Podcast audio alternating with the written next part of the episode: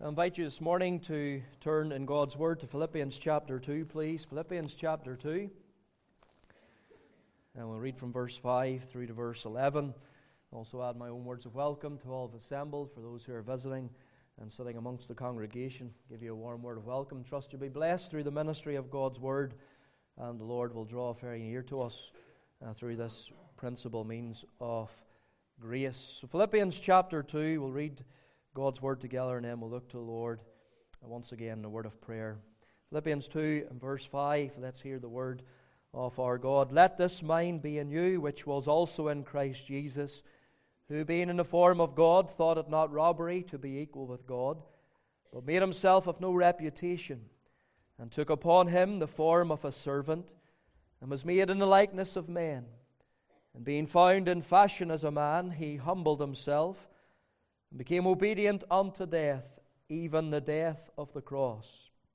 Wherefore, God also hath highly exalted him, and given him a name which is above every name, that at the name of Jesus every knee should bow, of things in heaven, and things in earth, and things under the earth, and that every tongue should confess that Jesus Christ is Lord, to the glory of God the Father. Amen. And we trust the Lord will bless the short reading of His Word to our heart. Let's just unite together in prayer and ask for the Lord to uh, come amongst us and to bless and help in the preaching of God's Word. So let's pray. Our loving and eternal God, we thank Thee and we bless Thee that Thou hast brought us together in this public fashion to worship Thee, afforded us this privilege to lift our voice to utilize our vocal cords, our minds, our intellect, and our bodies to praise and to worship the God of heaven. We thank Thee, Lord, for these wonderful words that we have been singing about. We thank Thee, Lord, for one who is exalted.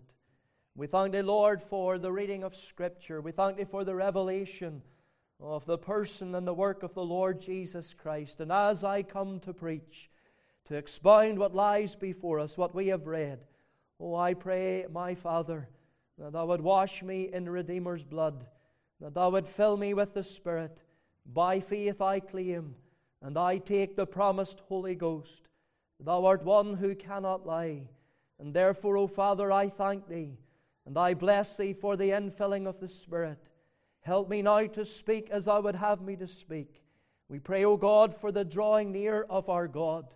We pray that heaven will come down our souls to greet, and that glory will crown the mercy seat. Fill this sanctuary with the presence of God. Lord, bring every wandering thought into captivity. Still every heart. Give us the hush of heaven. Oh, we ask that thou would come and use the word, O God. Bless us and teach us about Jesus Christ. Apply the truth to our hearts by faith. That, Lord, that we would exercise ourselves in these things and make use of them in our walk with Thee. And so, Lord, we lift our eyes heavenward. Remember those amongst us that are not saved, are cold in heart. Speak, O God, we pray. Speak to each and every individual and be glorified. Hear our prayer and accept of our thanks. For I ask this all in the Saviour's worthy and his precious name. Amen. We return to consider this great portion of the Word of God in Philippians chapter 2, and we have already looked at verses 6, 7, and 8 under the heading The Descent of the Word. And I trust that your souls have been blessed as we have considered together our Savior and thought about the heights from which He came, the depths to which He descended, and the lengths to which He went in order to redeem our precious souls. And in those verses 6, 7, and 8, we have a summary of the humiliation of the Son of God. And now we come to begin to consider verses 9 to 11, which are really a summary of the exaltation of Jesus Christ.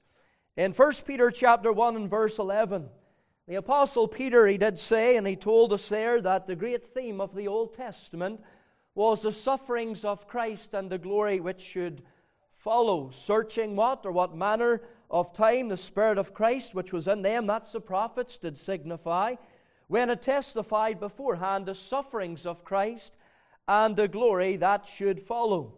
Peter also referred both to the humiliation and exaltation of Christ in 1 Peter chapter 5 and the verse 1. The Lord Jesus himself also made it clear that both his humiliation and his exaltation were spoken of in the Old Testament in Luke 24 and the verse 36, 26, sorry, when he says to those two in the road to Emmaus, ought not Christ to have suffered these things and to enter into his glory? Just as the sufferings of Christ were prophesied, so were his so was his exaltation. In Hebrews we read of Christ that he endured the cross. He despised the shame for the glory that was set before him. He understood his sufferings, his humiliation in the light of his exaltation. Now, before we come to consider these words, verses 9, 10, 11 in particular, I want to remind you once again that Paul he has a very particular practical purpose in mind in this portion. He has been dealing with the subject of unity, and he's been telling them in verses 3 and 4 that unity is the product of humility. And then he sets Christ before them as the model, as the ultimate example of the one who humbled himself. The believer is to have the same mind as Christ Jesus, as we read there in verse 5. This passage, though very doctrinal, is therefore also very practical because it informs us the attitude that you and I must adopt as Christians, as Christ like ones. We must humble ourselves, we must take the lowly place, and if we do this, we are assured over and over again in Scripture that the Lord will exalt us. In other words, the way to blessing and honor is the way down in humility. You want the Lord to bless you. You want the Lord to bless this congregation. Well, the way to blessing and honor is the way down in humility. And this is obviously a principle that the Apostle Paul he wants to emphasize, and it's one that Christ taught on a number of occasions. He said in Matthew 23 in verse 12, And whosoever shall exalt himself shall be abased, and he that shall humble himself shall be exalted. And that's really one principle with two sides. If you lift yourself up in pride, well, then God will, He will push you down. Think of Belshazzar. We thought about him last Sunday evening. Daniel 5, we read there, he lifted up himself against God, but God put him down in judgment. However, if you take the lowly place, humble yourself before God, then He will lift you up. We think of Luke chapter 18. We think there of the the publican, and he was one who was justified because he was humble enough, humble enough to admit and acknowledge that he was a sinner and he stood in need of God's mercy. And the Lord taught that principle, this principle of humility, being a precursor to exaltation, to blessing, at least three times in his earthly ministry. James, he reiterates it in James chapter 4, verse 10. Humble yourselves in the sight of the Lord, and he shall lift you up. And so does Peter in 1 Peter 5 and the verse 6. Humble yourselves, therefore, under the mighty hand of God, that he may exalt you in due time. So, the way to blessing, the way to honor, is humility. Now, we're going to consider verses 9, 10, and 11, and we're going to do so under the heading, The Ascent of the Word. The Ascent of the Word. Alexander Maclaren he had two sermons on these verses, verse 5 to verse 11, uh, called The Descent of the Word and The Ascent of the Word. And there's no point me in reinventing the wheel just to get a title for myself, so I'm going to employ his title, The Ascent of the Word. And I want to bring three things to your attention when we think about the ascent of the Word the consequence, the conferral, and the confession. We have that in these verses the consequence, the conferral, and the confession. But once again, getting into the study concerning these things, I'm only going to deal with the first thing this morning. I'm going to only deal with the consequence this morning. The consequence of Christ's humiliation. We have the consequence here of Christ's humiliation in the opening words of verse 9 Wherefore, God also hath highly exalted him. The word wherefore is a conjunction, a connecting word, and therefore that which goes before is inextricably linked to what we read here in verse 9. We learn here that the exaltation of Jesus Christ is the reward, it is the consequence of his humiliation and sufferings. The word wherefore can also be read for which reason. And it shows us the cause and the effect relationship between Christ's self humbling in verses 6, 7, and 8 and his exaltation in verses 9, 10, and 11. Now, as we consider the consequence of Christ's humiliation, I want to think about this under three headings this morning. Firstly, I want to think about the power, the power by which Christ was exalted. We read here that God hath also, or also hath highly exalted him. God. God also hath highly exalted him. Though the Son of God humbled himself, Christ was exalted by God. And here we see a distinction in the Godhead, yet we must keep in mind that the Father, the Son, and the Spirit, they never work in opposition to one another, nor do they work, work independently of one another.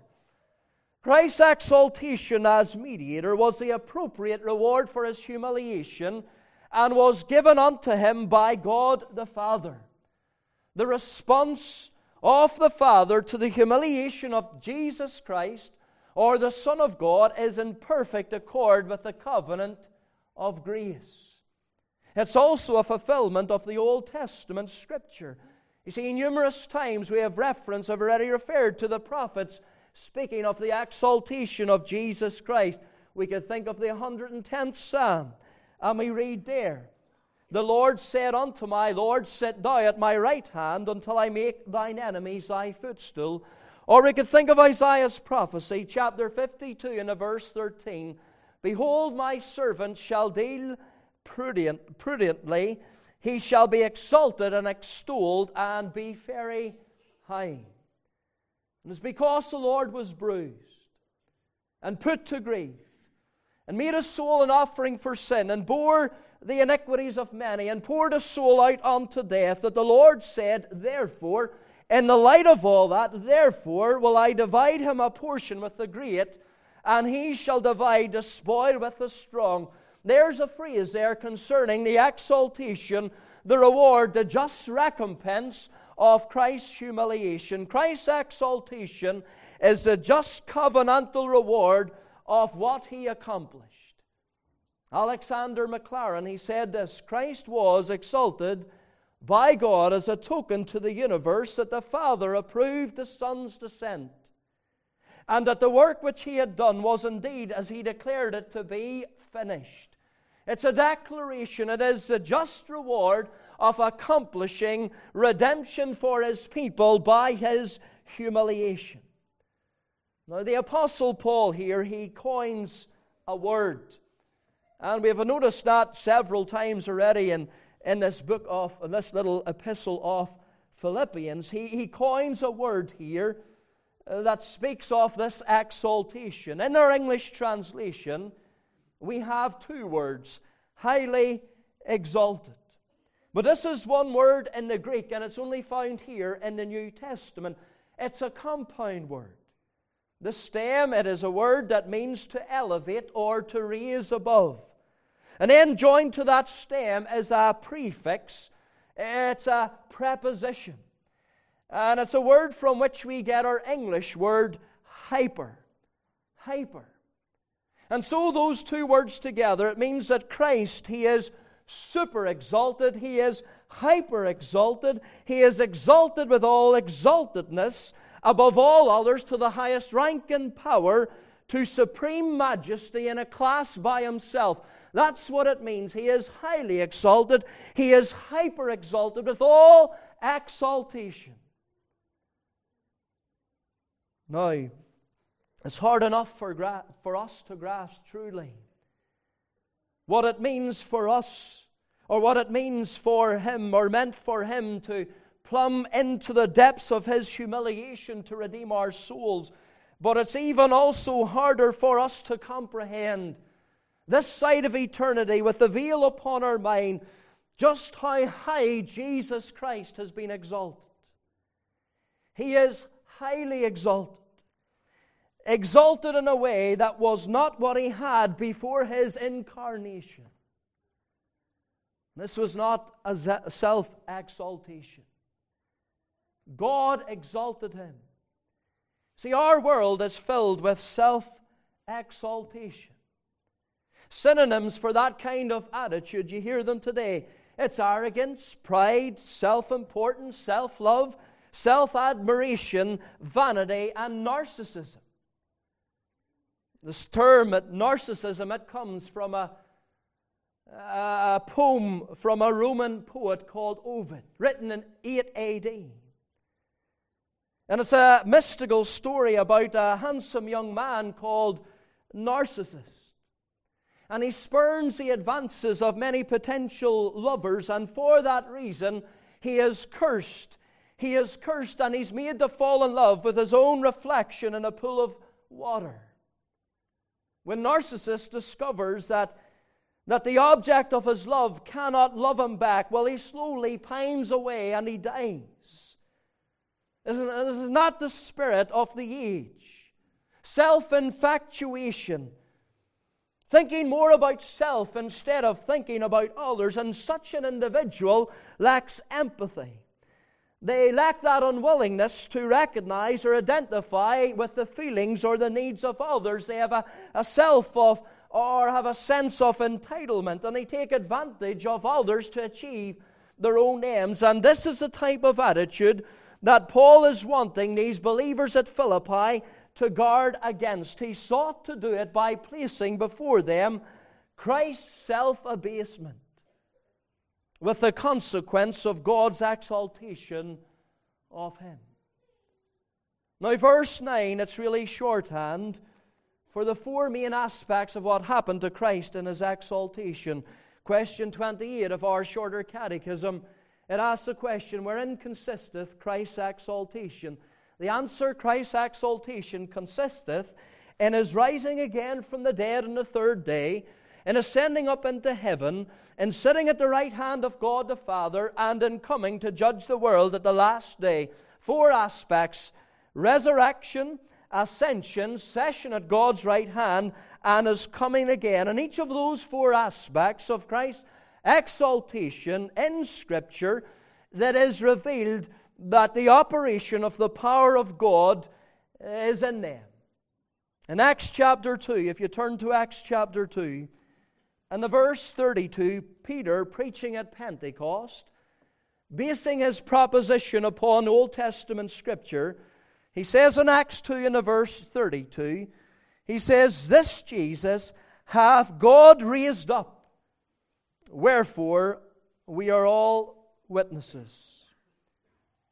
Turn uh, to Acts chapter 3 and the verse 15, and we have the same thing. Acts 3, verse 15, and killed the Prince of Life, whom God hath raised from the dead. Go on over to Acts chapter 10 and the verse 40. Acts 10 and the verse 40, we read there, Him God raised up the third day and showed him openly. It is evident that Christ was raised by the power of God. Then we read of Christ's ascension. In Ephesians chapter 1, go to Ephesians chapter 1. And we read there in verse 19, and speaking here in reference to the power of God. And what is the exceeding greatness of his power to usward who believe, according to the working of his mighty power which he wrought in Christ when he raised him from the dead and set him at his own right hand in heavenly places. There's the ascension of Christ coupled together with his resurrection. Christ's session is also spoken of as something that is given unto him by God the Father. Go to Acts chapter 5 and the verse 31. Acts chapter 5 and the verse 31, we read there, Him hath God exalted with his, with his right hand to be a prince and a savior, for to give repentance to Israel and forgiveness of sins. Christ passed through the heavens as our great high priest, and by his mediation redemption is applied to the sinner by the Spirit, giving unto them repentance and the forgiveness of sins. That's what the Lord is doing at the Father's right hand. He is interceding for His people that unto them will be given repentance and the forgiveness of sins. The Lord Jesus, He will also come again. At the Father's appointed time, God raised Him from the dead. God lifted him to glory. God gave unto him the ministry of intercession as the great high priest of his people, and God will send him forth again into this world. The humiliation of Jesus Christ is over, and he is now exalted by God in a state of transcendent glory as a consequence. The power which, by which he was exalted. Now, what does all this mean for us? There has to be practical application. Not only does it show us what attitude that you and I are to adopt, but it also has great significance because of our inseparable union with the Lord Jesus Christ. You see, all that Christ did in his life and his death was for us. So intimate was our union with him and in our federal head that we lived in Christ, we died in Jesus Christ, but our union with Christ does not stop at the cross. It doesn't the consequence of his humiliation. That's his exaltation, as ours also. We are raised to new life in Christ. Our bodies will know that resurrection unto life eternal. Positionally, we have been raised up together and made to sit together in heavenly places in Christ Jesus. We also will have a priestly ministry in the new Jerusalem, He has made us kings and priests unto our God, and we will serve Him day and night in the temple. Also, as well, when the Lord comes in His glory, we will come with Him, and His people will sit upon the thrones of judgment. We have a part in His exaltation because of what He did in His humiliation for us. And what a lifting up that is, child of God from the depths of the dunghill and the dust and the fearful pit and the miry clay of our sin, right up into the heights of glory. That's what God in Christ has done for you and me. You see, when we humble ourselves before God and pride and self importance and self righteousness is all put away, God will exalt us in due time. We will occupy that place that we now have positionally in Christ Jesus, we will sit upon the throne of glory with our Savior. We'll be there with our Christ. The power by which He was exalted. But secondly, this morning, the person. The person who was exalted. Wherefore, God also hath highly exalted Him. Him. Who is the Him? Well, it's the one spoken of in the previous verses. It's the Son of God who became man. The God man is the one who is exalted. Now, we need to be clear here, and I, well, I, I, I operate from full notes, and it's important at points like this that we're precise, we're clear, we're accurate in our theology. We need to be clear in our understanding when we speak of the God man as the one as the person who was exalted. Remember, as the God man, Christ, he possesses two natures. He is truly and fully God, and he is truly and fully man. He's not a mixture of them, he's not a division of them, but he's God and man in one glorious person. Now, with respect to his divine nature, as he did not cease to be God, his exaltation did not lead to a new acquisition of glory. His humiliation involved the laying aside of his divine prerogatives, and when he was exalted, he assumed those rights again.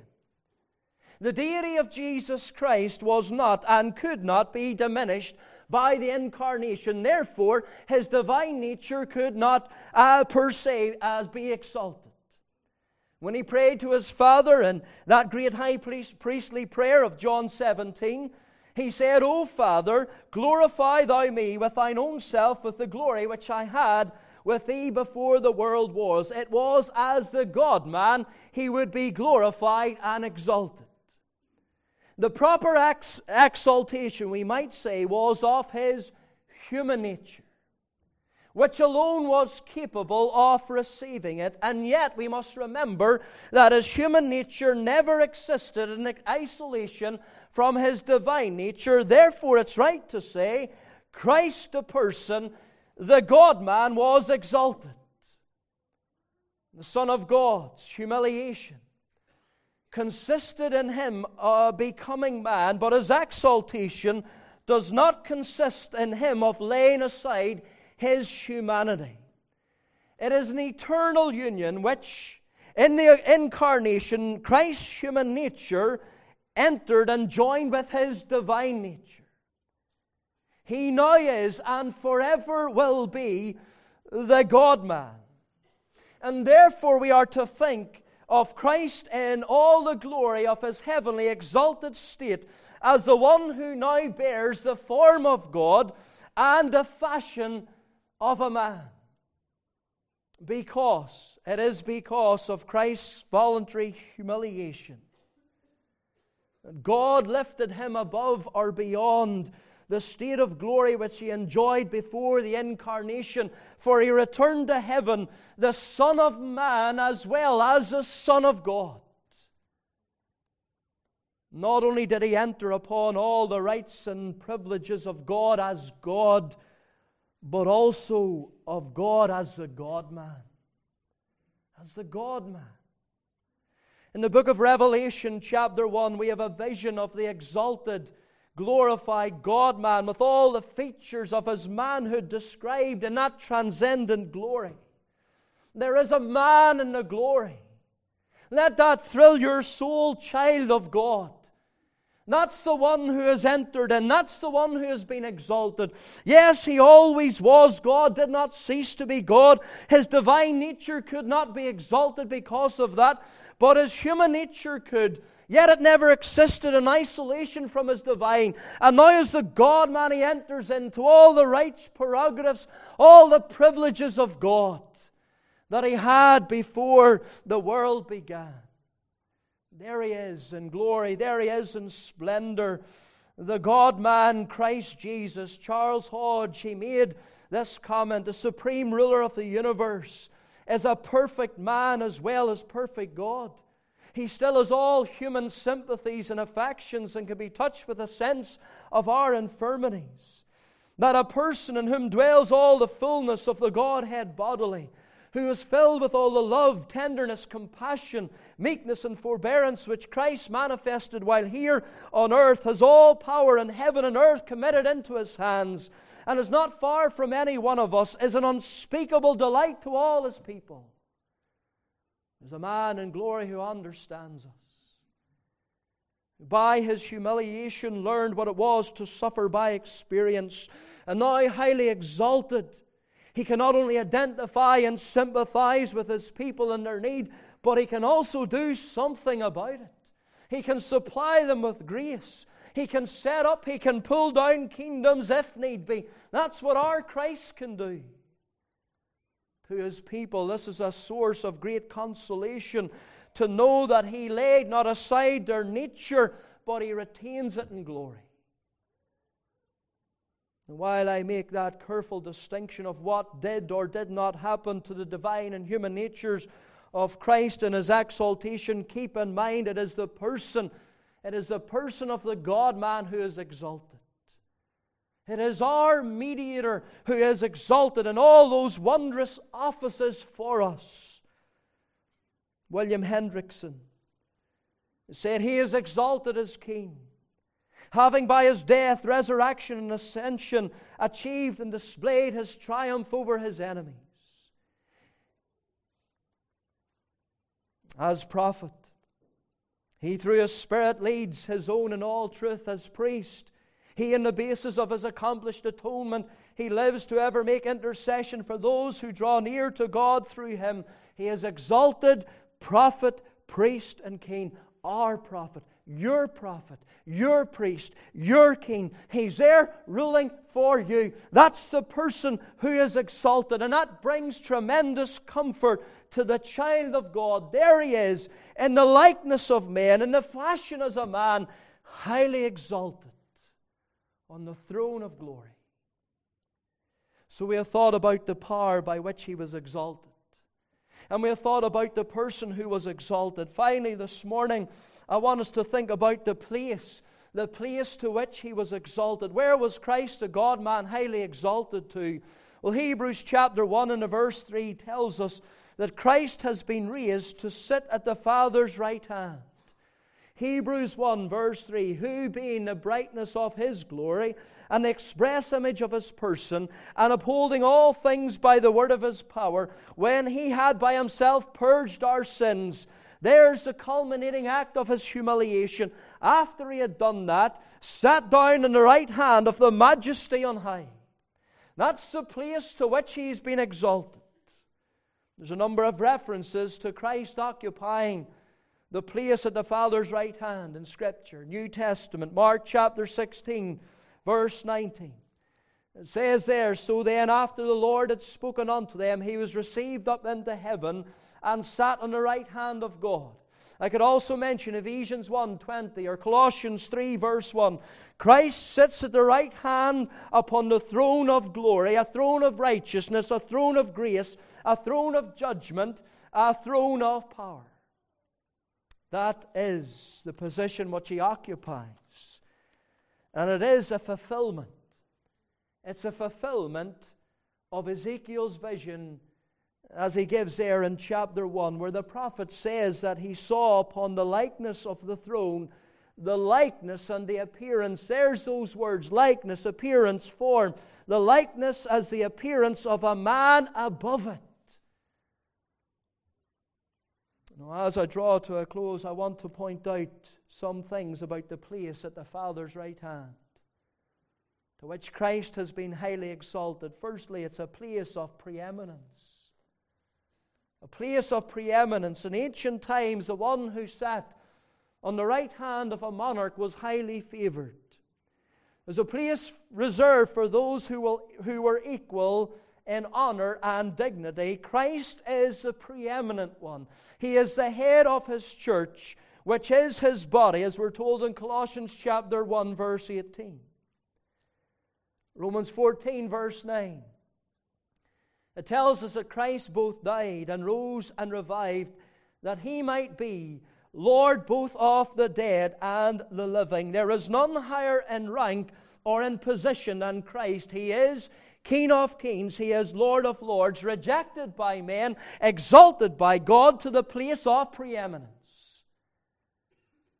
The one whom we love, he occupies a place of preeminence. But it's also a place of power. It's a place of power because all power is given unto him in heaven and earth. And that's what he told his disciples before he left them. We're told there also in Ephesians chapter 1, if you turn there again, Ephesians 1 and the verses 21 and 22, far above all, principality and power and might and dominion and every name that is named, not only in this world, but also in that which is to come, and hath put all things under his feet, and gave him to be the head over all things to the church. He is the ruler, he is the potentate protector of his people. It's a place of power. Paul, he writes oh, about this position of power in 1 Corinthians 15. Turn over there, 1 Corinthians 15, in the verses 24 and 25. This position of power. 1 Corinthians 15, and it's all about a living Christ, a resurrected Christ, this great chapter of God's word. Verse 24 Then cometh the end, when he shall have delivered up the kingdom to God, even the Father, when he shall have put down all rule and all authority and power, for he must reign till he hath put all enemies under his feet. The implication here in these two verses is that Christ is functioning as mediatorial king under authority that has been given unto him of God. Christ has been exalted to the place where he is sovereign of everything. That's the role that God has given unto him as the God man.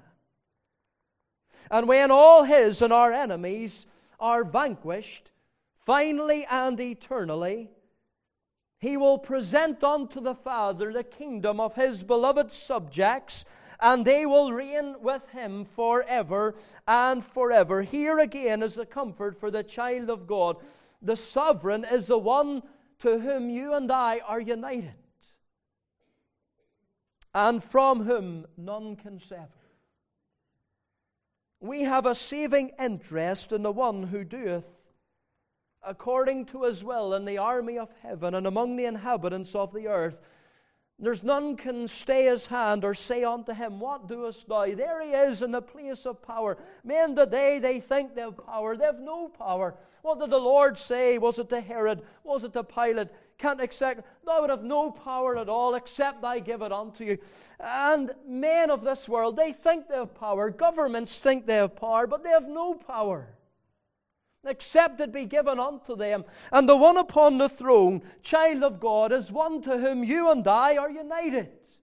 What a blessed thought this is. At the right hand, He's there the place of power. And He's ruling and He's reigning for us. Surely this should cause us to pray.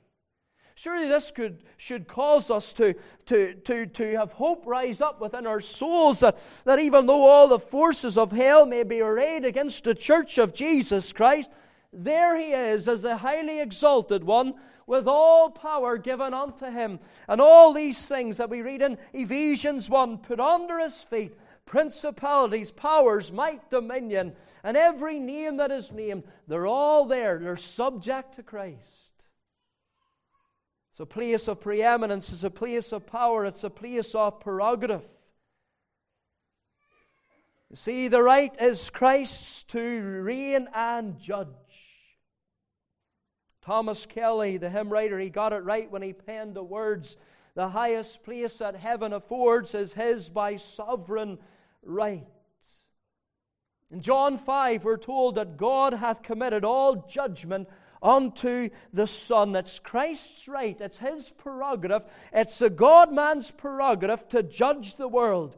God has appointed a day in which he will judge the world in righteousness by that man, the God man whom he hath ordained. Christ will one day exercise his prerogative to judge this world of sinners. Something that has been bestowed unto him in his exaltation. Think about that sinner. The Christ you reject has the right, has the prerogative to judge you. And he will if you do not repent but also as the mediator of the covenant. He has the right, he has the right to apply the blessings of salvation which he has merited for sinners. It's his. It's his right, it's his prerogative from the throne. He applies the purchase of redemption to those for whom the price was paid. And of course, what's the chief blessing that he purchased by his own blood for his people? It was the blessed Holy Ghost. Praise his name. Acts 2:33. Go to there again. Acts 2:33. It says, "Therefore, being by the right hand of God exalted, here's the place of prerogative, and having received of the Father the promise of the Holy Ghost, he hath shed forth this, which ye now see and hear. It's Christ's prerogative to give unto the church the fullness of the Holy Ghost. Claim that by faith, believer. It's His by right to give to the church. The ground for our asking and the assurance for our receiving of the infilling of the Spirit child of God as an exalted Christ who was once crucified. What a holy argument to bring before God, child of God. To be infilled with the Spirit. Believe it, receive it. Christ is there, and it's His right to give it unto the church. But there's more there's more.